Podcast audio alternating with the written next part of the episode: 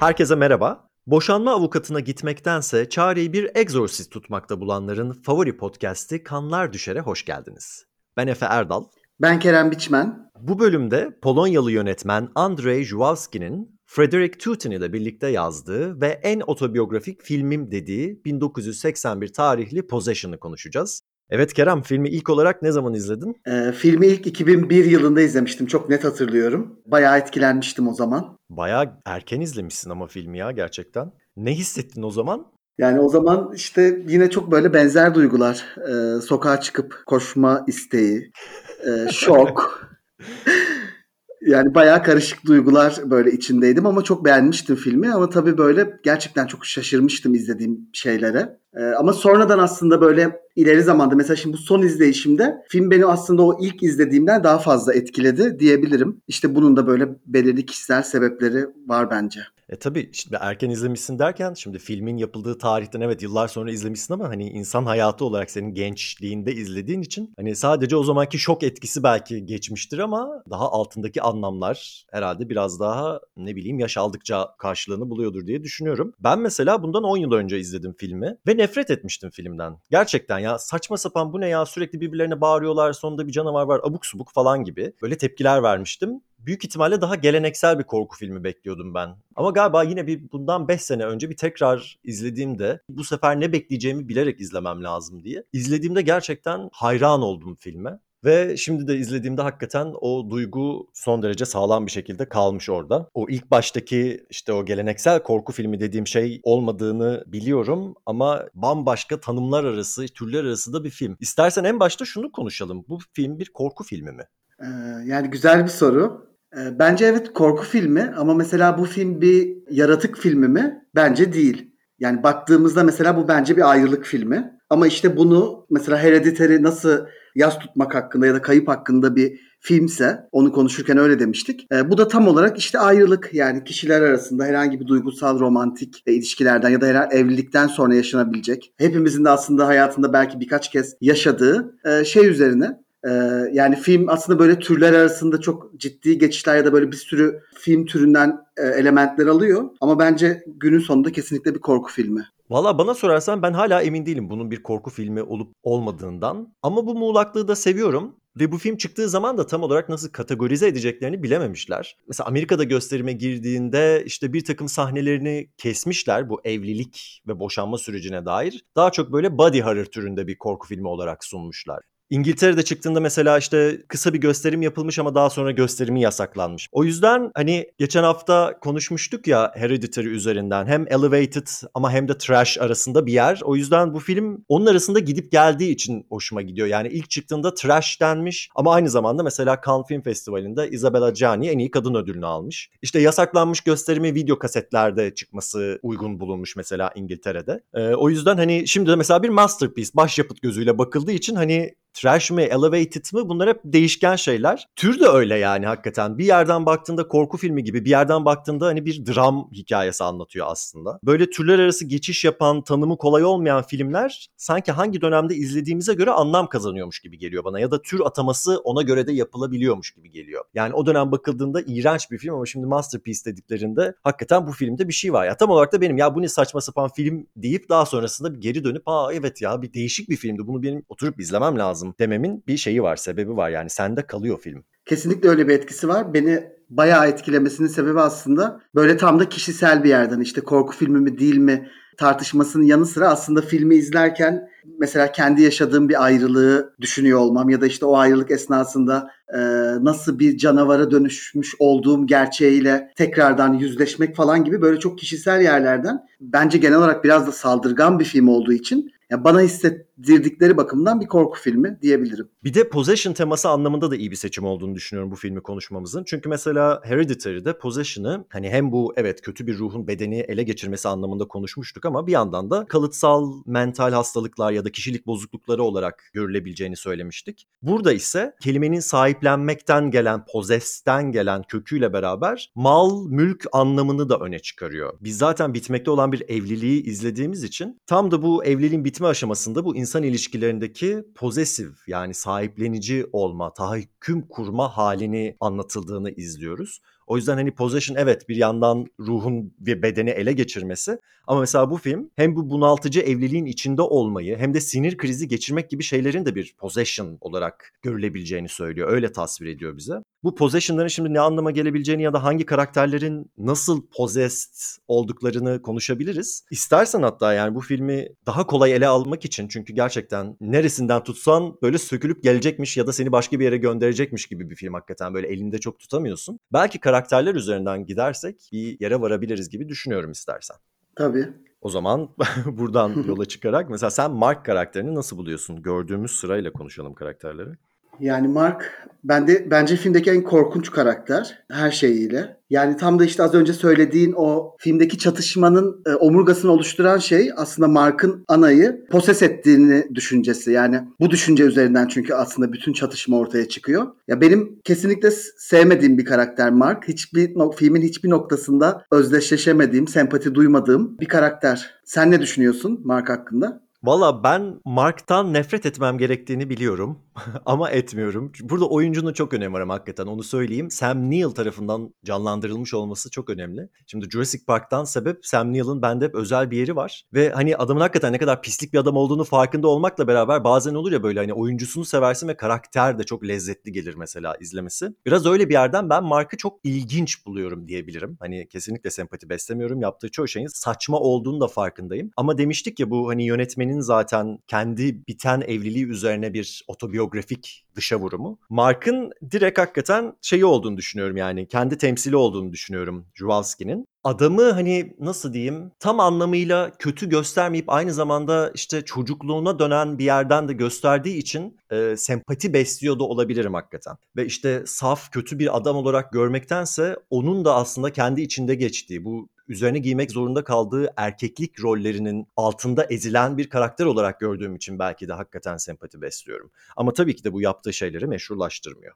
Yani aslında filmdeki bütün karakterlerde bahsettiğin muğlaklık hep var ve bence bu bilinçli bir şey. Çünkü bu bir yandan yani filmin bütün hem hikayesiyle e, işte hem genel stiliyle olan böyle o kafa karıştırıcılığını daha da etkin hale getiriyor. Karakterlerin böyle çok net iyi ya da kötü olmaması. E, Mark içinse hani Mark'a bir tık daha sempati beslemeye başladığım an şey diyebilirim artık. O da bu hikayenin içine girip işte tırnak içinde söylüyorum kötü şeyler yapmaya başladığında mesela Mark e, biraz daha böyle benim gözümde sevilesi bir karakter oluyor. İşte o tırnak içindeki kötü şeyler ne mesela şimdi filmin başında kadına ısrar etmesi de kötü diye kodlayabiliriz. İşte ona tokat atıp dövmesini de kötü diye kodlayabiliriz. Yoksa en sonunda adam öldürmesi mi mesela senin için kötü dediğin şey? Yani senin sempati beslediğin yer. Yani ananın hikayesine bir şekilde dahil olup en sonlara doğru artık o e, çözülme kısmında işte birini öldürdüğü ve işte yani anayı bir noktada aslında böyle anayla daha yakın olduğu sahneler diyebilirim. Başlardaki Mark kesinlikle değil. O zaman aslında en kötü hali o yani. Hani iki türlü kötüden bahsediyorum birazcık. Bana da sanki tam tersi gibi geliyor ama film hakikaten dedim ya tam bir anlamı yok. Yani belki yönetmeni için vardır ama izleyen masaya ne getiriyorsa onu görüyor aslında kendi bagajıyla beraber bence izliyor. Senin de dediğin gibi hani kendi ilişkilerimizden bitmekte olan diğer meselelerin aslında yükünü de yansıtıyoruz biz buraya.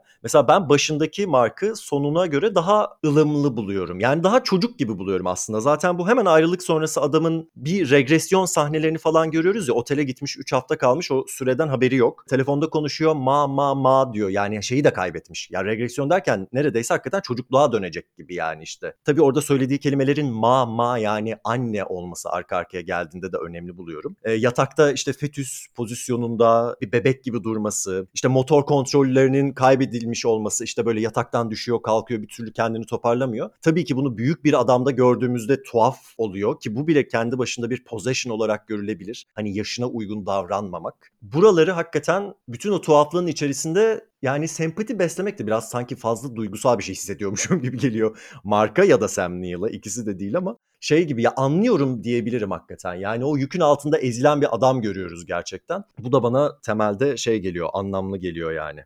Ama sonlara doğru dönüştüğü şeyi daha evil buluyorum mesela. İşte orada bende kayış kopuyor gerçekten. O altında ezildiği rolleri kabul ettikten sonra belki tırnak içinde adam olabiliyor. Ee, ve bu hali bana tabii ki daha korkunç geliyor. Bana da tam o filmin başlarından böyle ortalarına kadar olan işte ısrarla anayı bırakmak istememesi ve anaya gösterdiği fiziksel ve psikolojik şiddet falan o e, sondaki sahnelerden çok daha korkunç geliyor. Aslında az önce bunu demeye çalıştım. Yani işte ananın mesela evine giren dedektifleri öldürdüğü sahneler mi benim için daha korkunç ya da gerilimliydi ya da işte ikisinin arasındaki tartışmalar mı? Kesinlikle ikisinin arasındaki tartışmalar ve işte Mark'ın e, anaya uyguladığı şiddet derim. Peki Ana'yı nasıl buluyorsun? Ee, Ana benim sevdiğim bir karakter. Filmde en sevdiğim karakter. Zaten bu arada filmde çok fazla karakter yok. Bu da bence çok önemli bir nokta film için. Ee, Ana'yı dediğim gibi çok sevdiğim bir karakter ve böyle başından itibaren mesela işte ananın evine o diğer yaratıkla yaşadığı eve geldiklerinde falan. Orada bendeki gerilim şey yönünde oluyor. Yani şimdi bulacaklar, şimdi görecekler ve her şey bozulacak falan gibi oluyor. Yani anayı böyle güçlü ve şey hani çok fazla aslında acı çeken, e, gerçekten böyle başı çok ciddi bir belanın içinde ama bir yandan da filmi tabii bütün o olanları böyle filmin gerçekliğinin içinde gerçekten oluyor farz edersek bunları söylüyorum. Ama bir yandan da buna rağmen böyle çok şey savaşan, e, daha güçlü. Mesela kocasıyla e, yaptığı konuşmalarda aslında çok açık. Yani her şeyi çok açık söylüyor. Tamamen kendini böyle düzgünce ifade edebilen. E, ve işte tam da o bir kadına ya da işte bir anneye biçilen rollerin dışına çıktığı için bir nevi böyle canavar gibi görülen bir kadından bahsediyoruz. Yani bu kabullenmeyle hareket ederek aslında böyle bir nevi bütün bu e, bahsettiğim şeylerle, düşüncelerle savaşıyor olması bana çok e, güzel geliyor. Yani aslında burada hangi niyetle yapıldığını tam olarak tabii bilemiyoruz. Yani ana karakterinin ya da işte yönetmenin niyeti diyeceğim. Bu çok da aslında önemli de değil bizim için. Ama böyle şey oluyor ya bazen hani işte yanlışlıkla feminist falan gibi bir şey. Aslında filmi ben öyle bir yerden görüyorum birazcık. Yani eğer film hani çekildiği zaman e, bir noktada böyle kadın düşmanı olarak görüldüyse bile ki görüldüğünü biliyorum. Aslında şimdiden bakınca yani böyle canavarlarıyla barışan ve işte bütün bu sisteme karşı savaşan bir kadın görüyoruz. Aynı zamanda kırılgan ama dediğim gibi savaşmayı da hiç bırakmıyor. Söylediklerine kesinlikle katılıyorum. Ana da benim bu filmde en sevdiğim karakter. Hatta yani filmi izleyen insanlar da dönüp bir baktığında büyük ihtimalle Ana'nın o hani duygularını ağzından lafların çıkmasındaki zorluğunu ama çıktıktan sonra da söylediği şeylerin ne kadar anlamlı olduğunu ve işte o zaten en önemli sahnesi olan filmin o metrodaki sahnenin yani su katılmamış bütün duyguları, bütün o bastırılmışlığın dışa vurumunun bu haliyle izlenmesi eminim bütün seyircilerde şeyi yapıyordur yani Ana ile çok özdeşlik kurabileceklerini düşünüyorum. Çünkü biz alışık değiliz gerçekten. Hani duyguların bu şekilde hani toplumsal olarak da alışık değiliz. O yüzden zaten filmin en meşhur sahnesi derken bunu diyorum. Bu da zaten başlı başına bir possession olarak verilmiş. Yani bir sinir krizi var aslında orada. Ama yani hepimizin belki yapmak istediği, hele ki Türkiye gibi bir yerde yaşıyorsak yani. Ee, mesela şey değil, possessive değil o. Hani çocuğuna karşı da değil mesela. Hani öyle bir sahiplenici şey yok. Hani bütün annelik rolleri falan demiştik ya. Çocuğunu sevmediğini düşünmüyorum ama o evliliği bir arada tutmak hani Mark'ın gözünden bakıldığında annenin evde olmasını gerektiriyorsa bu çok saçma başlı başına. Possessive olmadığı için de possessed yani hani dışarıdan possessed gözüküyor. Hem zaten Mark onu possess ediyor. Toplumca uygun görülmeyen davranışları da sergilediği için aslında işte biraz bu possession gibi gözüküyor. Yani hem bedenen işte o metroda kendini oradan oraya atması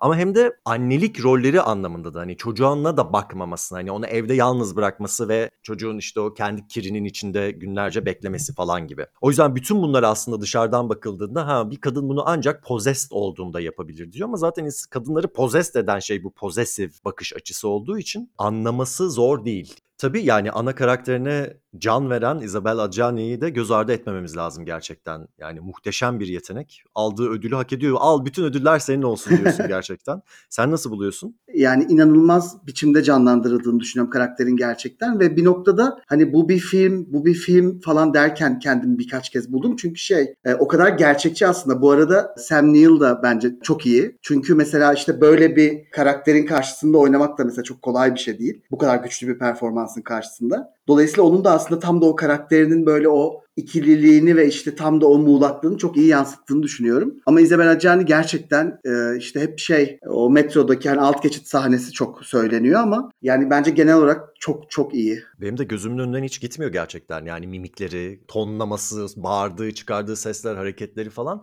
Ama bunun yanı sıra hakikaten hani bu şimdi en bilinen ve en büyük sahne. Ama hakikaten çok küçük ve güzel anlar var filmde. İşte bu adama tokat attığı marka adamın hoşuna gittiğini fark ettiği, onun içten içe güldüğü böyle çok psikopatça bir sahnesi var. Bunu da kameraya bakarak yapıyor zaten. Hani sen dedin ya bunun bir film olduğunu kendime hatırlatmam gerekti diye. Aslında film bir film izlediğimizi bize hatırlatacak çok şey yapıyor. Karakterler kameraya bakarak falan konuşuyorlar. Ya da kamera bazen karakterler hiç hareket etmezken etraflarında dönüyor mesela. Yani hiçbir anlatının bir motivasyonu yokken hani biri oradan yürümüyorken etmiyorken gibi. Buna rağmen hakikaten bir film olduğunu insan bazen hatırlaması gerekiyor. Ve şeyi de sorguluyor insan. Yani bu kadın bu duyguyu nasıl çıkardı içinden?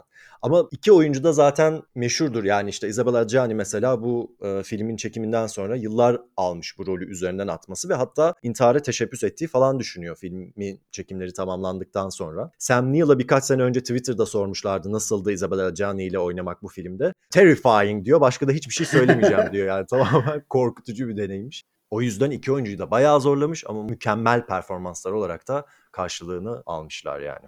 Heinrich hakkında ne düşünüyorsun? Ee, yani Heinrich biraz filmdeki aslında comic relief gibi. Ama işte hani böyle bir filmde bu böyle çok ihtiyaç olan bir şey mi? Bundan çok emin değilim. Ama bir yandan da karakterin o böyle bütün absürtlüğü filmin o tuhaf tonuna katkıda bulunuyor gibi. Yani böyle olunca da film bir noktada daha korkunç bir hale geliyor. Evet yani o bir gerçekliğe oturtulmayan hareketler ama zaten filmi possession olarak kodladığı şey de o. Hani bir karşılığı olmayan, niye yaptıklarını anlamadığımız işte ne bileyim toplumun e, genel olarak akışında beklemediğimiz hareketler bize zaten tekinsiz geliyor. E, Heinrich karakterini ben aslında çok enteresan buluyorum. Yani bir baktığında aslında kafası açık bir adam gibi gözüküyor. İşte bu cinsel meseleleri kafasında bitirmiş, bir pozesif hissi yok gibi, sahiplenici değil gibi ama daha sonrasında o da aslında niyetini belli ediyor. İki yüzlülük yani riyakarlık yapıyor. Diyor ya anaya üzerinde senin üzerinde tek hakkı olan kişi benim çünkü hiç hak iddia etmiyorum diye. Bu da başka türlü bir tahakküm kurmaktır aslında. Ama Mark'ın karşısında şey gibi böyle karısını elinden çalmış, hiçbir zaman onunla yarışamayacağı bir fallus sahibi, bir baba figürü gibi de aynı zamanda. Hani ideal erkek, e, cinsel potansiyeli çok yüksek böyle bir big dig enerji diyebileceğimiz bir hali var adamın. Ve aralarında bir cinsel gerilim de var burada Mark ve Heinrich'in. E, sana da geçti mi o mesela? Kesinlikle geçti. Özellikle böyle o e, genel olarak vücut dili işte ikisinin karşılıklı olduğu sahnelerde işte suratlarının ve vücutlarının birbirine çok yakın olması, e, arada bir dokunmalarla falan böyle bir cinsel enerji kesinlikle bana da geçti. Evet o rekabetin içinde bir homoerotizm de var aslında. Belki de bu rekabet bu gerilimden kaynaklanıyordu diyebiliyor aslında film.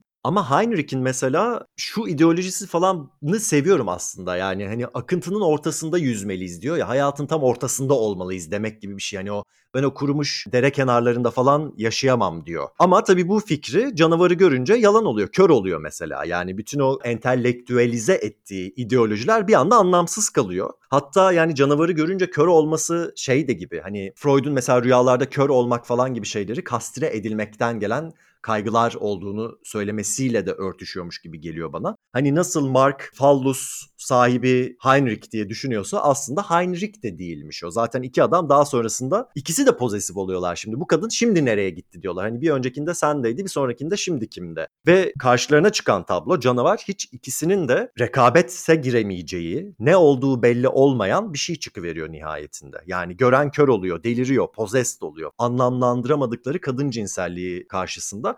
Burada şu fallus meselesini çok hızlı belki açıklamam gerekebilir. Az çok aslında günlük hayatta da çok kullanılan bir şey ama çocuğun psikoseksüel gelişimi sırasında e, babada olduğu düşündüğü şey fallus. Yani bakıyor babanın penisi var o yüzden penisle özdeşleştirilmiş. Hani fallik objelerle özdeşleştirilmiş bir şey. Annenin vajinası var ki onu da şey diye kodluyor psikanalizin dediğine göre. Annede de varmış ama kastre olmuş yani. Baba onu kastre etmiş o yüzden beni de her an edebilir. Ama fallus genel olarak bir illüzyon. Çünkü babada da yok. Yani baba da insan. Baba da kendi baba ya da baba figürleriyle aynı evreden geçtiği için aslında fallus bir hayal. İnsan olarak eksikliğimizi ortaya koyan, erkeklerde de kastrasyon anksiyetesi yaşandığını iddia eden bir teori bu. Ama şey anlamında da mantıksız değil yani kendi toplumumuza da baktığımızda hakikaten hani Tanrı'nın erkek olarak baba olarak görülmesi, işte devlet babaların hep baba olması hep iktidar atfettiğimiz şeylerin elinde bir güç varsa, fallus varsa bu erkekte olur şeyine denk düşüyor. Ama bu filmin bunları al aşağı etmesini seviyorum ben. Yani Heinrich bu arada dediğin gibi aslında böyle ilk tanıştığımızda yeni bir erkek yani böyle şey başka bir erkek görecek gibi oluyoruz işte açık fikirli falan. Ama sonradan işte dönüştüğü şey ciddi bir hayal kırıklığı oluyor. Ama bunun dışında yani onu açık fikirli halindeyken de aslında e, Heinrich'e böyle film boyunca onunla özdeşleştiğim ya da ona sempati e, duyduğum hiçbir an olmadı. Hatta Mark onu öldürdüğünde de oh kurtulduk dedim hani yani öyle bir öyle bir sevmeme Valla ben Marcon'u öldürdüğünde çok saçma bulmuştum gerçekten. Çünkü şey yani evet erkekliğin sidik yarışı devam ediyor. Yani hiçbir çözümü olmadan yani böyle inşa ediliyor bu erkeklikler. Rekabeti ortadan kaldırarak, öldürerek falan. Yani bu literally öldürerek de yani. yani bunu savaşlar anlamında da, rakibini öldürmek anlamında da. Yok benim karıma yan baktı da onu çektim vurdum da falan da gibi yani. Bana mesela Heinrich'in annesiyle yaşıyor olması enteresan gelmişti. Çünkü orada da başka tür bir possessiveness var mesela. Ee, annesi de başlı başına çok tuhaf bir karakter. Hani bu inancı özelinden hani bedenine ölmüş diye değil de ruhu nerede? Ruhu ölmüş o başka bir boyutta değerlendiriyor. Ve onun da oğluna dair hani ana karakterinde görmediğimiz bir possessive hali var. Hatta öyle ki yani adam öldükten sonra kendisini öldürecek kadar yani. Yani Heinrich'in annesi gerçekten çok tuhaf bir karakter. Ee, ve şey yani aslında diyaloglar filmdeki işte hem annesi özelinde söylüyorum bunu hem de genel olarak diyalogların e, çok garip olduğunu düşünüyorum. İşte az önce dedin ya bedeni öldü ama işte ruhu nerede onu arıyorum falan gibi. Bu böyle tuhaf diyaloglar da çok anlamlı bence film için. Çünkü filmdeki karakterler de aslında birbirlerini anlamadıkları için e, bütün bunları yaşıyorlar ya. O noktada bizim de işte seyirci olarak e, insanların ne söylediğini anlamamamız ya da böyle onların tuhaf şeyler konuşmaları bence çok e, uyumlu filmin bu yapısıyla hem anlaşamıyorlar birbirleriyle ama hem de bu kadar çok işlerini döküyorlar işte. O çok tuhaf. Yani insanlığın laneti belki de gerçekten dil artık ya da işte ne bileyim cinsellik ya da artık neyse yani nasıl ifade ediyorsak dans ya da oyunculuk ya da film yapmak belki de birbirimizi hiçbir zaman anlayamayacağımızı da mı söylüyor bize bilmiyorum. Yani şu tabii ki Juvavski'nin evliliğinin bitmesi hikayesinden yani son derece kişisel bir hikayeden belki bu çıkarımı yapıp genele bağlamak çok anlamlı olmayabilir ama yine de doğru bir nokta olduğunu düşünüyorum söylediğin şeyin. Ee, bu arada hani iki başrolün hiç bir şey söyleyemediği sahneler de var filmde. İşte böyle e, başta da söylediğin gibi dilin artık o sembolik düzenin tamamen bittiği ve böyle işte ağızlarından çeşitli sesler çıkardıkları sahneler var ki o sahnelerde bence her ikisi de hem Mark'ınki hem de e, kilisede ananın sahnesi bence çok etkileyici bu bakımdan. Kesinlikle yani oradaki kiliseden bahsediyorum. Kamera açısı da öyle. Yani tepeden bakıyoruz anaya gerçekten hani yukarıdayız. Çocuk gibi aşağıda inliyor. Diğerine aşağıdan bakıyoruz İsa'ya yani. O da cevap vermiyor. Belki de onun sessizliği karşısında bu kadar inliyor. Zaten ortada söyleyecek bir şey yok. Yani heykel de sana yani heykelin temsil ettiği inanç da sana zaten bir şey söyleyemeyecek. Ve hemen sonrasında bütün o inlemeler daha sonrasında işte o metro sahnesindeki şeye bağlanıyor. Sinir krizine bağlanıyor. Hadi o zaman o sahneyi konuşalım gerçekten. En ünlü sahnesi. Sen ne hissediyorsun, ne düşünüyorsun, neyi sembolize ediyor o sahne? Yani orada Ana'nın işte e, yani kendinin marka anlattığına göre söylüyorum. Bir düşük yaptığını kaybettim diyor şeyi Sister Fate'i. Ya çok güçlü bir sahne. Neresinden başlayacağımı bilemiyorum. Gerçekten muhteşem oynanmış bir sahne. Aslında işte o canlandıran kişi için de üzülmeden edemiyorsun sonrasında yani bu sahneyi canlandırabilmek için o girdiği akli durumu ya da bedensel zorluklarını sahnenin falan. Bu arada şey e, böyle gündelik yaşama ait bir lokasyon. Yani sahnenin gerçekleştiği yer sonuç olarak bir tren istasyonu ve bir alt geçit. Hani dolayısıyla böyle dev bir sahnesini mesela öyle bir gündelik alanda gerçekleştiriyor olması bence çok anlamlı. Zaten ama metrobüse bilen herhangi birinin kadınla çok özdeşleştirebileceğini de hissediyorum gerçekten yani.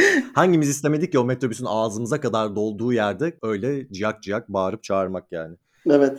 Yani sahnede işte sahnenin ilerleyişinde duvarlara çarparak bir noktada böyle artık bedensel olarak bir e, ele geçirilme görüyoruz. İşte elindeki o market filesini duvara çarparak parçalıyor ve biz işte orada akan sütler ve böyle yumurtalar falan görüyoruz duvardan aşağı doğru akan. İşte Hereditary tam da böyle aileye dair aslında bir şey söylüyor demiştik ya. Bence bu sahnedeki o işte market filesi ve onun yani ona karşı koymak ve onu böyle parçalamak, parçalara ayırmak ve ardından geçirilen o artık sinir krizi ya da işte bir çeşit atak, bir episod, bir yani son derece etkileyici ve sonra işte daha da böyle grotesk bir hale geliyor ve işte kulaklarından ve gözlerinden ve e, şeyden kan ve böyle başka beyaz bir sıvı akmaya başlıyor yani son gerçekten şok edici bir sahne ve böyle şey çok saldırgan da yani en başında söylediğimiz gibi o sahneden sonra aslında böyle biz bayağı zor bir durumda kalıyoruz. Yani hem bir zaten possession gibi gözüküyor. Yani sanki bir ruh ele geçirmiş yani o kasılmaları, vurmaları duvardan duvara kendisini falan. Ama aynı zamanda sonunda hani bir exorcism gibi de yani içinden akıp gidiyor artık. Hani Exorcist filminde de öyle ya zaten hani bütün bu o ruhun içeriden çıkma süreci işte bedensel sıvıların da dışarı atılmasıyla ilgili. Yani bütün o pisliğin dışarı atılmasıyla ilgili.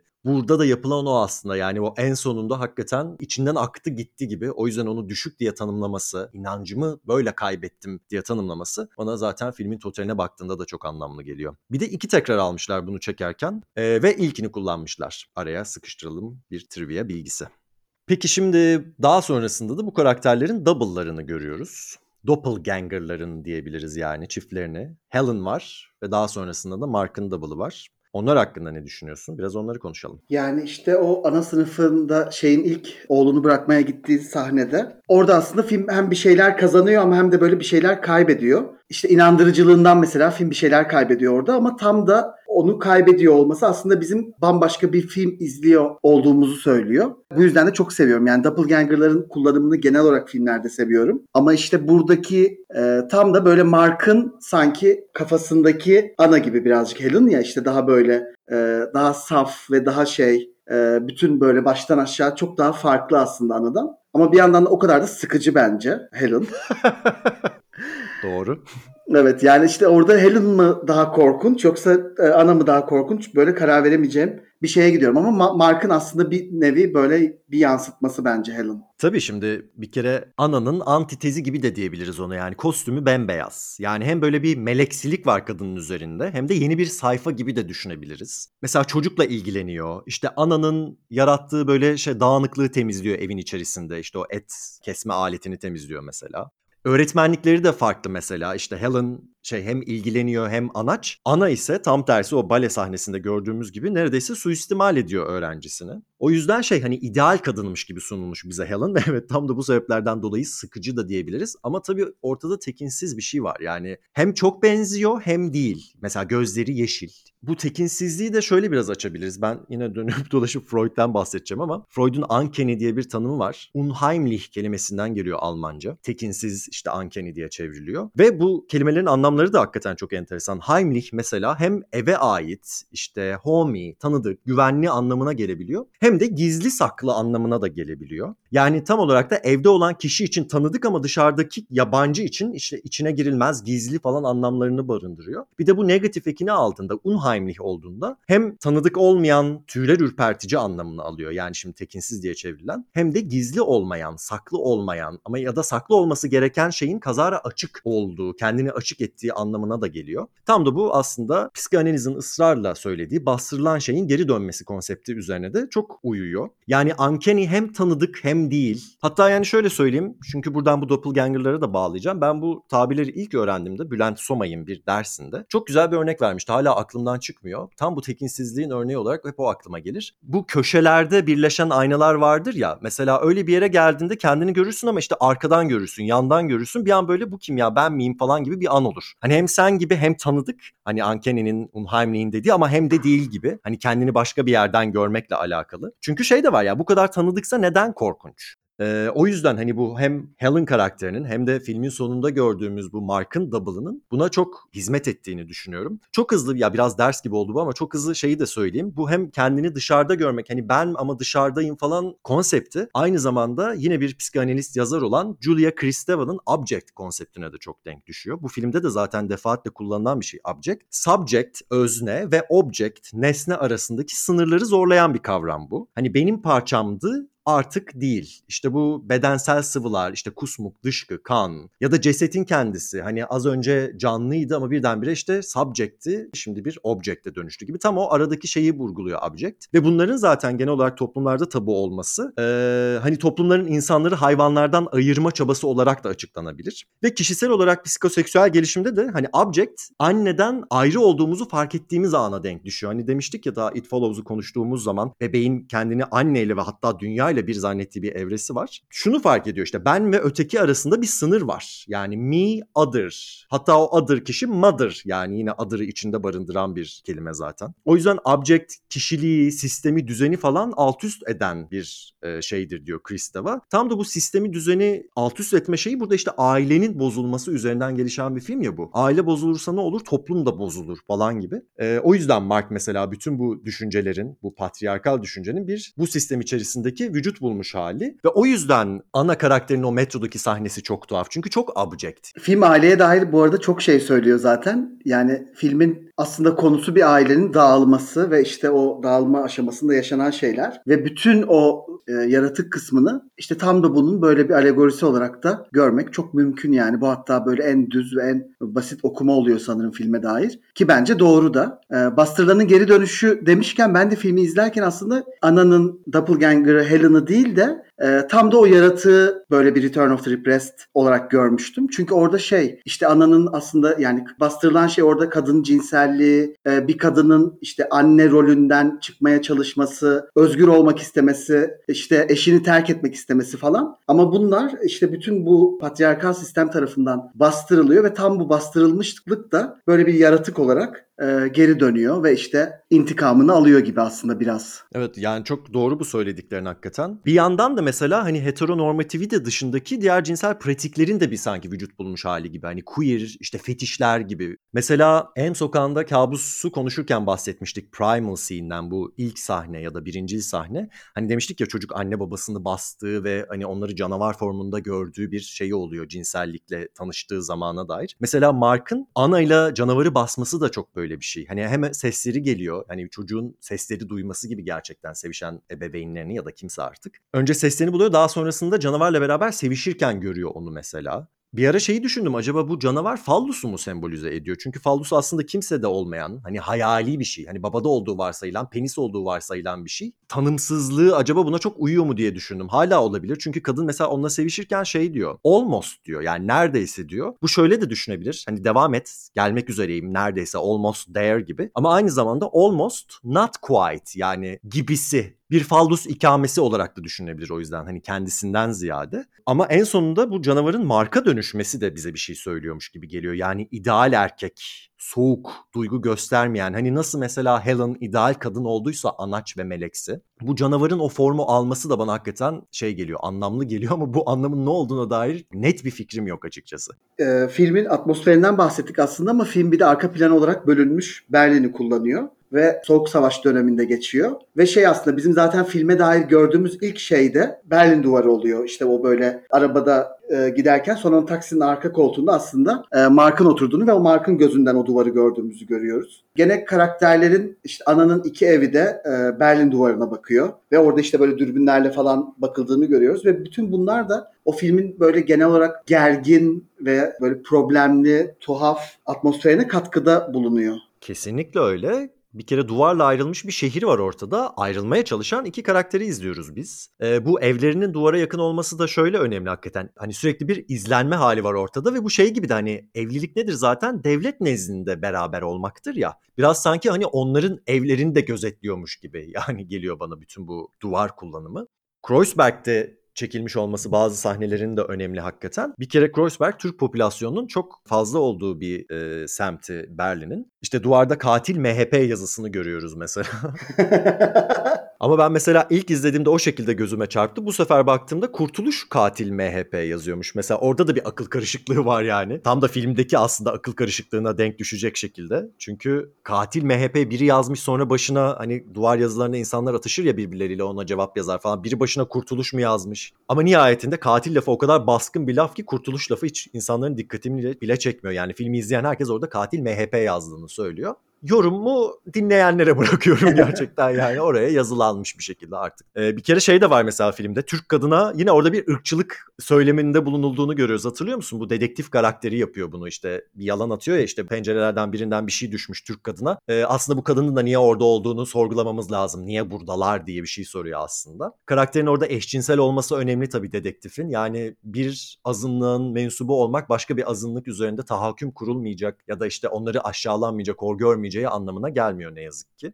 Ee, ve tabii yani Berlin şu açıdan da önemli. Şimdi geniş açılı lensler kullanılması filmde şehri de çok önemli kılıyor. Yani karakterler gibi nasıl Halloween'de, It Follows'da kasaba çok önemliydi. Burada da karakterler mekanlardan bağımsız ele alınamıyor. Yani o şehrin üzerinde taşıdığı bütün o politik atmosfer, bütün o göndermeleriyle beraber bu evlilik hikayesinin ya da boşanma hikayesinin üzerine çok diye oturuyor. Evet bir de o geniş açılı lens kullanımı şey yapıyor böyle kutuların kutucukların içinde işte insanlar gibi ve böyle çok aslında şey o senin de dediğin gibi böyle çok kuşatılmış bir dil yaratıyor. Zaten mimariler, evler falan ne kadar kasvetli, ne kadar sıkıcı değil mi? Bu hani Ana'yla Mark'ın beraber yaşadığı Halıflex bir kere ya. Halıflex sıkıcılığı diye bir şey var gerçekten. Başlı başına depresif. Ama işte tonlar, renk kullanımı da çok önemli orada. Hani kadının elbisesi de çoğunlukla mavi ya. Bütün o evin kasvetini aslında üzerine taşıyormuş gibi bir yandan da kadın.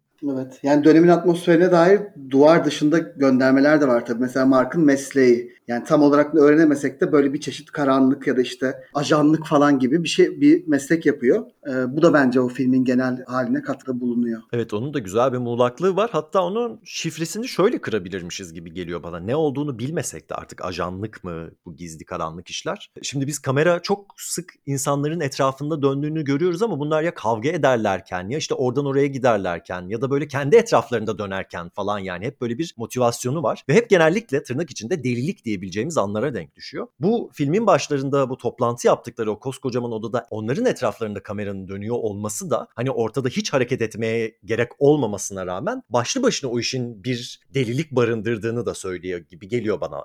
Yani o sahnedeki kamera kullanımı yani ben izlerken böyle gerçekten ağzımın suyu aktı o sahnede diyebilirim. Hareketli kamera gerçekten çok sevdiğim bir şey. Anlamsız ama bir yandan da çok güzel mesela orada. Hani o hiçbir anlamı yok kameranın öyle dolanıyor olmasının manyakça. Bu da başlı başına hani bizim anlayamayacağımız burada da bir delilik dönüyor. Bütün o sakinlik, o absürt işte diyalogların arasında da bir delilik varmış diye de düşünebiliriz ama aslında dünyayı döndüren şey de bu da diyebiliriz aslında. Bu gizli işte ajanlar, toplantılar, devlet anlaşmaları ve bu hareketli durum şeyde de var. Mizansende obje kullanımında da var. Bu sallanan sandalye var mesela. Bu Mark'ın artık ne kadar kafayı sıyırdığını göstermek için ileri geri ileri geri. Bunu yine mesela buradan tutup It Follows'daki salınca salıncak kullanımına da bağlayabiliriz. Hani orada da bir değişime direnme vardı ya. Oraya bağlayabiliriz. Ama çok benzer bir sandalye kullanımında bu dedektifle ilk konuşmaya gittiğinde var. Hatırlıyor musun? Karşılıklı oturmuşlar sağa sola sallanıyorlar bu seferde. Evet. Şey gibi de geliyor bana yani erkeklik birbirini taklit edilerek öğrenen bir şeymiş gibi geliyor. Yani hem çocukça gözüküyor böyle hem bir huzursuzluk barındırıyor. Yani bir stable bir an yok o sandalye sahnelerinde. Ama aynı zamanda birbirlerini taklit ediyorlarmış gibi bir halde var ortada. Yani tekrar eden öğeler filmde gerçekten çok fazla var. İşte böyle birçok şeye dair.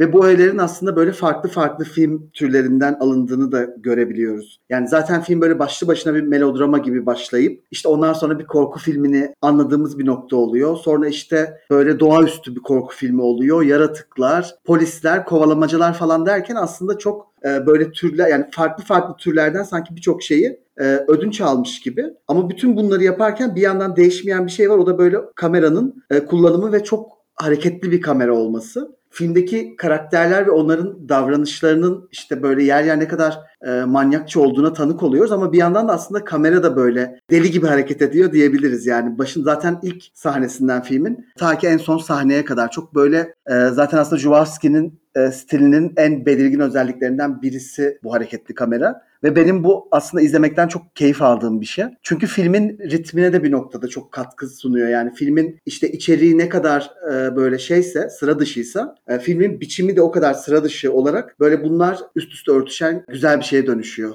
Yani kamerada pozes diyebilir miyiz gerçekten? Kesinlikle diyebiliriz. Zaten yönetmen bu filmi yaparak kendi demonlarından arınmaya çalışıyor ya yani. O yüzden kameranın bu şekilde hareket ediyor olması da mantıksız değil. Yani biz bu insanların hayatlarını sadece gözlemlemiyoruz. Sabit bir yerden bakmıyoruz. Hakikaten onların rüzgarına kapılıp gidiyoruz biz de. Evet ve o bahsettiğin e, iş yani şey patronlarıyla görüştüğü sahnede Mark'ın e, gerçekten şey dedim hani yani kamerada burada artık ayrı bir karakter kendi başına. O da ne istiyorsa onu yapıyor. Yani filme dair bir de benim en sevdiğim şeylerden birisi filmin böyle başlı başına bir deneyim olması. Yani işte bu hikayeyi bu izlediğimiz yani bu deneyimi başka hangi medyumla mesela yaşayabiliriz emin değilim. Yani sanki sinema olmak için var gibi bu film. Kesinlikle öyle. Evet ve şey hani bu deneyim e, yani işte olay örgüsü ya da hikayenin falan aslında biraz daha böyle geri planda kalıp e, filmin neredeyse hiçbir noktada inandırıcı olmaya çalışmayıp bir yandan da bu derece etkileyici olması beni gerçekten çok Yani sarsıyor bir nevi çünkü işte bu gerçek bir sinema deneyimi diyorsun. Yani biraz da böyle David Lynch filmleri gibi işte orada hikayenin ne olduğu ya da ne anlatıldığından çok nasıl anlatıldığı ve bizim filmi izlerken aslında biraz da böyle kendimize dönerek yaşadığımız o deneyim ön plana çıkıyor ve bunu çok seviyorum bu filmde. Tabii kesinlikle ama bir yandan da bu filme ilk başlarda yani ilk vizyona girdiği zaman ya da festivallerde yarıştığı zaman verilen tepkileri de anlayabiliyorsun bu şekilde. Hakikaten yani insanlar adını koyamamış bunun ne olduğunun. O dönem hakikaten trash muamelesi yapmışlar. Şimdi bir başyapıt olarak anılıyor. Bu hali de benim hoşuma gidiyor gerçekten. Hani dedik ya biz trash'i de seviyoruz, başyapıtı da seviyoruz. Al işte ikisi de aynı filmde sana karşı karşıya yani. Evet film bir de bir yandan şeyi de gösteriyor yani işte korkuyu konuşuyoruz hep korku türünü bu podcast'te.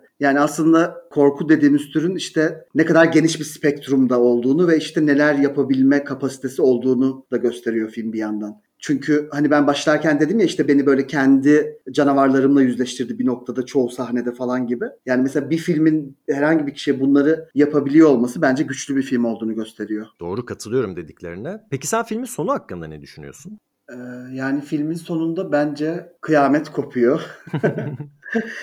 yani çok aslında farklı farklı okumalara çok yatkınım bu konuda. Çünkü mesela hepsi mantıklı geliyor ama bence şey e, başarılı oluyor. Bence ana işte o yarattığı yaratığın yaratılma kısmında başarılı oluyor. Ama maalesef yarattığı kişi gene aslında Mark oluyor. Mark'ın bu sefer idealize edilmiş bir hali oluyor. Hani burada da şeyi görüyoruz. İşte Mark mesela ananın doppelganger'ıyla işte e, ne kadar böyle daha saf e, tırnak içinde söylüyorum ve işte iyi bir kadın aslında yaratıyorsa ama filmin en sonuna kadar gördüğümüz ve işte o gerilimin kaynağı olan canavarın aslında Mark'ın ta kendisi olduğunu görüyoruz. Hani burada da böyle bir nevi işte canavar eş, canavar koca şeyi gerçekleşmiş oluyor. Ve şey yani işte bir şekilde aslında bu yani buna böyle çözümler bulmanın da bir çözüm olmadığını görüyoruz. Çünkü e, Mark'ın doppelganger kapıda belirdiğinde tekrardan o huzursuz hali oluyor ve hatta çocukları işte gidip kendini öldürüyor küvette. Yani eğer ölüyorsa. Evet yani senin dediğin gibi bütün bu süreç aslında kıyameti getiriyor insanların başına. Ama ben mesela şunu da iddia edebileceğimizi düşünüyorum. Biz Mark'ın Doppelganger'ının nasıl yaratıldığını gördük. Canavar halini gördük, ilk halini, evrimini falan filan en sonunda aldığı biçimde Mark olduğunu gördük. Helen tak diye tepeden inme gibi geliyor bize yani şaşırtıcı bir şekilde. Bana mesela Helen karakteri bu Mark'ın filmin başında 3 hafta geçtiğini hatırlamadığı bir otel odasında kaldığı dönemi vardı ya işte regresyon yaşadığı dönemde. Ben Mark'ın Helen'ı o dönemde yarattığını düşünüyorum mesela. İdeal kadını. Ananın yarattığı ideal erkeğin işte nasıl yaratıldığını görüyoruz. İkisi bir araya geldiğinde huzurlu bir tablo çıkmıyor. Yani belki bu ideal imajların zaten dünyayı başımıza yıktığını, kıyameti getirdiğini falan söyleyebiliriz. Katılıyorum ve şey çok umutsuz ve çok da karamsar bir son aynı zamanda. Çünkü şeyi de görüyoruz artık bu sonda yani bitmiş bir ilişkinin üstüne artık siz ne yaparsanız yapın hani doppelgangerlarınızı yaratın işte canavarlar yaratıp canavardan bir koca çıkarın kendinize falan ama artık o ilişki bittiyse e, onun o yani idealleşmiş versiyonlarıyla bile aslında bu işin yürümeyeceğini söylüyor bir noktada. O yüzden çocuk bu tanıyamıyor artık anasını babasını gidiyor kendini boğuyor. Ama ne demiştik biz hani bu sulu ortamlar ki zaten çocuğu hep küvette görüyoruz film boyunca çoğu sahnede. Ki o merdivenleri çıkıp banyoya atlamasını da ben anlamlı buluyorum. Hani nasıl anne ve babası bu spiral merdivenlerden çıkıp çıkıp o merdivenlerin en sonunda öldüyse ki spiral merdiven metaforu mesela mitolojide falan da çok kullanılır hayat imgesi olarak. Hani bu hayat merdiveninde onların en üstünde çıkıp anne babası ölüyorsa çocuk da daha o ilk başında zaten merdivenden çıkıyor ve hop tekrar bir şey yapıyor. Orada da bir regresyon varmış gibi. Hani rahme geri dönme isteği varmış gibi hani. Ve o çocuğun da büyüdüğü zaman babasının yaptığı gibi mesela Anna gibi bir kadında böyle bir şey aramasında çok öngörü veriyorum. Sanki birbirini tekrar edecek. Hani erkeklik o şekilde de birbirini tekrar edecek ve var olmaya devam edecekmiş gibi. Yani asıl kıyametin belki de buradan çıkacağını söylüyormuş gibi de geliyor. Evet yani bu arada Anna'nın canavarla yaşadığı dairesindeki canavarın bulunduğu küvet sahnesinin birinden de direkt şeye geçiyoruz. Kendi evlerindeki küvet sahnesinde orada işte çocukları küvet küvette Mark ona şefkat gösteriyor. Ana diğer tarafta canavara şefkat gösterirken. Burada da dediğin gibi bütün bu kurumların yani bu kurum işte erkeklik olabilir, aile olabilir, evlilik olabilir. Böyle ciddi darbeler aldığını görüyoruz. Yani filmin aslında bunları bence bir yer bir noktada tıpkı işte bir önceki filmimiz Hereditary gibi nasıl o aile hakkında bir şeyler söylüyorduysa geleneksel aileler hakkında. Bu filmde tam olarak aynı şeyleri söylüyor bence çok benzer şeyler söylüyor hatta. Yani işte onda bir şeytan ele geçiriyordu da bunda da işte e, anne bir canavar yaratıyor falan gibi. E, zaten aslında o apartmanın işte canavarla yaşadığı apartmanın böyle o çürümüş, işte dağınık, eski ve pis halini görürken bir yandan aslında ona paralel yani tam da o çözülme anlarında aslında Mark'la yaşadıkları evin de inanılmaz dağınık ve pis ve böyle her şeyin işte alt üst olduğu sahneleri görüyoruz. Orada o iki ev birbirinden çok farklı şeyler olarak sunulmuyor bize aslında. En ideal ev belki de filmin sonunda gördüğümüz Helen'ın evi diyebiliriz gerçekten. Yani o hiçbir o ailenin şeyi olmadan, yükü olmadan ama gel gör ki filmin sonunda zaten o doppelganger'ın kapıya zorlamasıyla o, o evde huzurlu bir yer olmaktan çıkıyor. Evet bu film hakkında konuş konuş bitmez ama bir yerde durmamız gerekiyor. Eğer sizin de aklınıza gelen, bizimle paylaşmak istediğiniz, bizim gözümüzden kaçırdığımızı düşündüğünüz noktaları varsa Instagram sayfamız üzerinden yorum yapabilirsiniz. Kanlar Duser Podcast Instagram ismimiz. Dinlediğiniz için teşekkür ederiz. Bir sonraki bölümlerde görüşmek üzere.